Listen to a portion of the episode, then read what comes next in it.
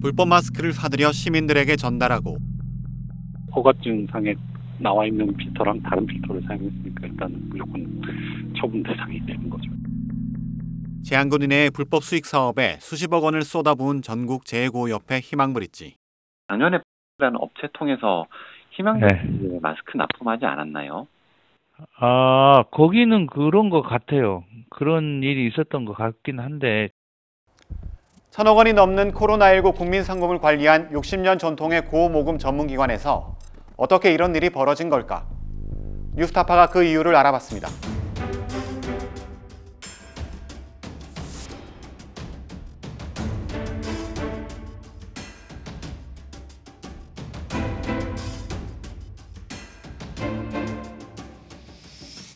역대급 장마가 휩쓸고 간 지난해 여름과 태풍 피해가 속출한 2019년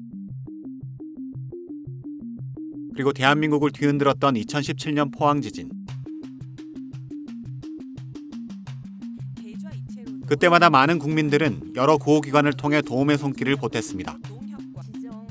그런데 누가 어떤 단체에 얼마의 모금을 했든 모든 자연재난 성금이 오직 한 곳 희망브릿지 계좌로 들어간다는 사실을 아는 국민은 많지 않습니다. 희망브릿지가 모든 자연재난 성금을 배분할 수 있도록 재구호법에 보장돼 있기 때문입니다. 코로나19 팬데믹이 전 세계를 휩쓴 지난해 희망브릿지에는 자연재난 성금 말고도 무려 1천억 원에 달하는 코로나19 성금이 추가로 들어갔습니다. 십시일반 성금을 보탠 시민들뿐 아니라 삼성, 현대차 같은 기업들을 대상으로 공격적인 모금 활동을 벌인 결과였습니다.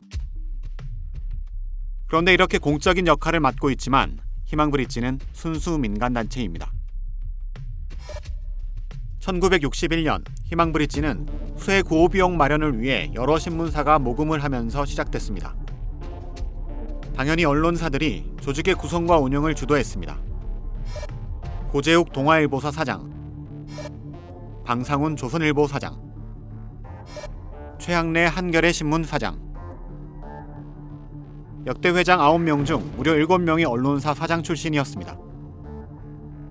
사정은 지금도 마찬가지입니다. 현재 희망브릿지의 회장을 맡고 있는 사람은 송피로 중앙일보 부회장, 부회장은 양승동 KBS 사장입니다. 21명의 이사 중 절반이 넘는 12명이 언론계 인사로 채워져 있습니다. 특정 언론기관의 직책을 맡으면 자동으로 이사직이 대물림되는 구조입니다. 하지만 희망브릿지로 출근해 일하는 이사는 단 한 명도 없고 이사회를 통해 선출된 사무총장이 30명 안팎의 직원을 데리고 사실상 모든 운영을 책임지고 있습니다. 그럼 희망브릿지로 들어가는 국민 성금은 투명하게 감시받고 있을까?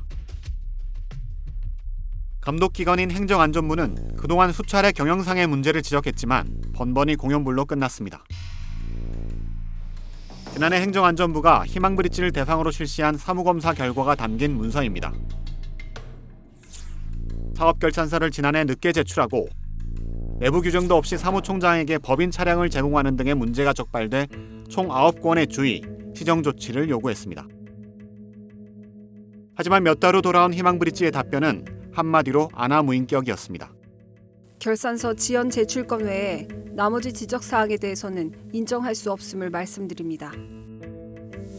9개의 지적 사항 중 단 한 건만 수용하고 나머지는 희망 브릿지가 알아서 처리하겠다는 겁니다.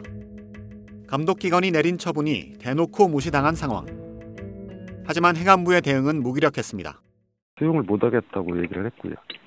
어, 저희가 이제 강제할 그 부분에 대해서 이제 강제할 조항이 없으니까 그럼 그렇게 끝나는 건가요? 예, 저희가 이제 법적으로 이렇게 강제할 수단이 없어가지고 세부 사용 내역을 확인하려면 감사를 해야 하는데 심지어 행안부는 희망브릿지가 사용한 코로나19 국민성금의 구체적인 사용 내역조차 확인하지 못했습니다.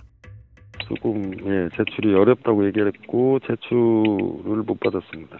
음, 이게 이제 집행 계획 그 집행한 그 저- 서류를 봐야 되거든요. 그렇죠. 예. 예, 근데 그것을 확인을 못했습니다. 희망브릿지에 대해서는 간단한 사무검사 권한만 있을 뿐 감사 권한이 없기 때문입니다. 네, 국민이 뽑은 국회의 말도 먹히지 않기는 마찬가지였습니다. 기업으로부터 더 받은 상품권은 그냥 어디다 넣어놓고 결산해서 누락하고 직원은 21명인데 법인카드는 64개를 사용하고 있고 업무 추진비를 임의로 지출하는 것으로 되어 있습니다. 그런데 이 기관이 감사도 받지 않습니다. 완전히 살고 있습니다. 그 협회 사무총장이 정결한 2천만 원 이하의 사용 내용을 요청했는데 아직 자료가 오지 않고 있습니다. 예, 재고표 그 협회에서 빨리 하여간 받아가지고 저희가 제출하도록 하겠습니다. 희망브릿지는 국회에서 지적이 나오고 7개월이 지난 지금까지도 해당 자료를 제출하지 않고 있지만 규정이 없다는 이유로 어떤 제재도 받지 않았습니다. 뉴스타파 보도로 확인된 희망브릿지의 가짜 불법 마스크 유통과 제한군인의 불법 수익 사업에 가담했던 의혹 역시 정부가 나서 문제를 확인하고 해결할 방법이 현재로선 없다는 겁니다.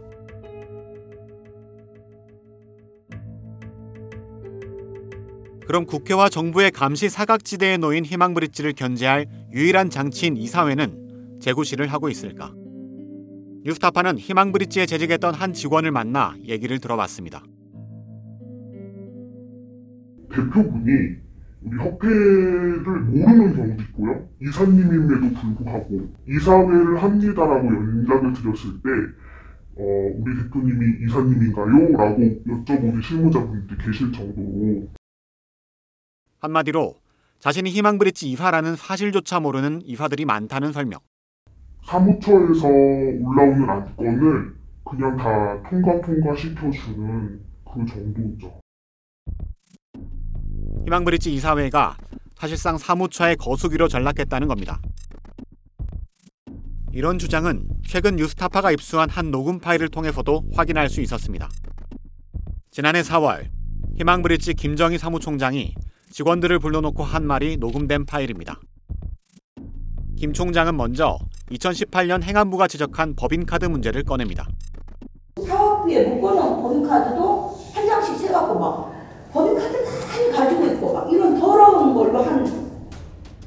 이어 행안부의 무리한 지적 때문에 위기가 찾아왔지만 담당 공무원이 갑질을 했다는 여론 덕분에 승자가 됐다고 말합니다.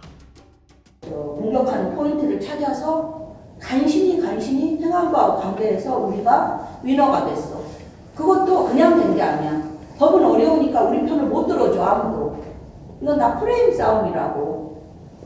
상대방이 갑질을 했어. 천만 다행이죠. 그리고 직원들에게 정부의 감시 감독을 부정하는 듯한 발언을 내뱉습니다. 이번엔 행정안전부가 먹으려고 했어. 그 똑똑하신 이사분들 중에 몇 분이 사실은 좀 바보야. 법안이 행정안전부가 대여섯 명을 우리 배분 이사회에 넣으면은 협회가 장악이 돼. 그러면 그 사람이 협회가 장이 돼. 그러면 즉 우리 신문협회 회장이 장이 되는 게 아니야. 법으로 규정된 공적 업무를 수행하는 희망브릿지가 얼마나 제멋대로 운영되고 있는지를 잘 보여주는 발언입니다.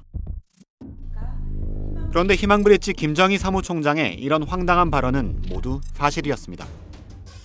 김 총장의 발언대로 2018년 감독기관인 행정안전부가 재해구호법 개정을 추진했지만 언론을 통해 공무원 갑질 논란 등이 불거지면서 실제로 무산됐던 겁니다. 지난해 12월 희망브릿지의 이사회 구성을 다양화하고 감독을 강화하기 위해 국회가 낸 재해구호법 개정안에 대한 논의도 역시 지지부진한 상태입니다.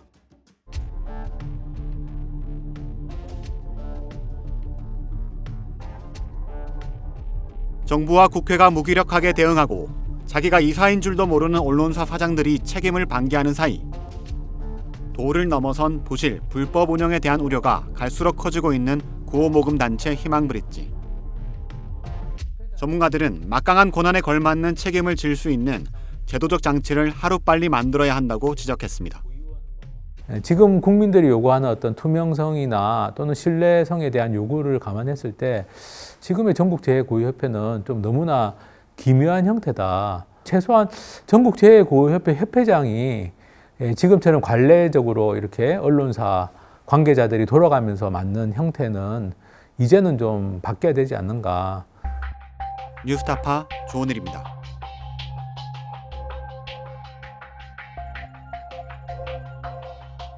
내 목숨을 걸어서라도 지키려고 하는 것은 국가가 아니야. 어, 분명히 소위 애국 이런 것이 아니야. 진실이야.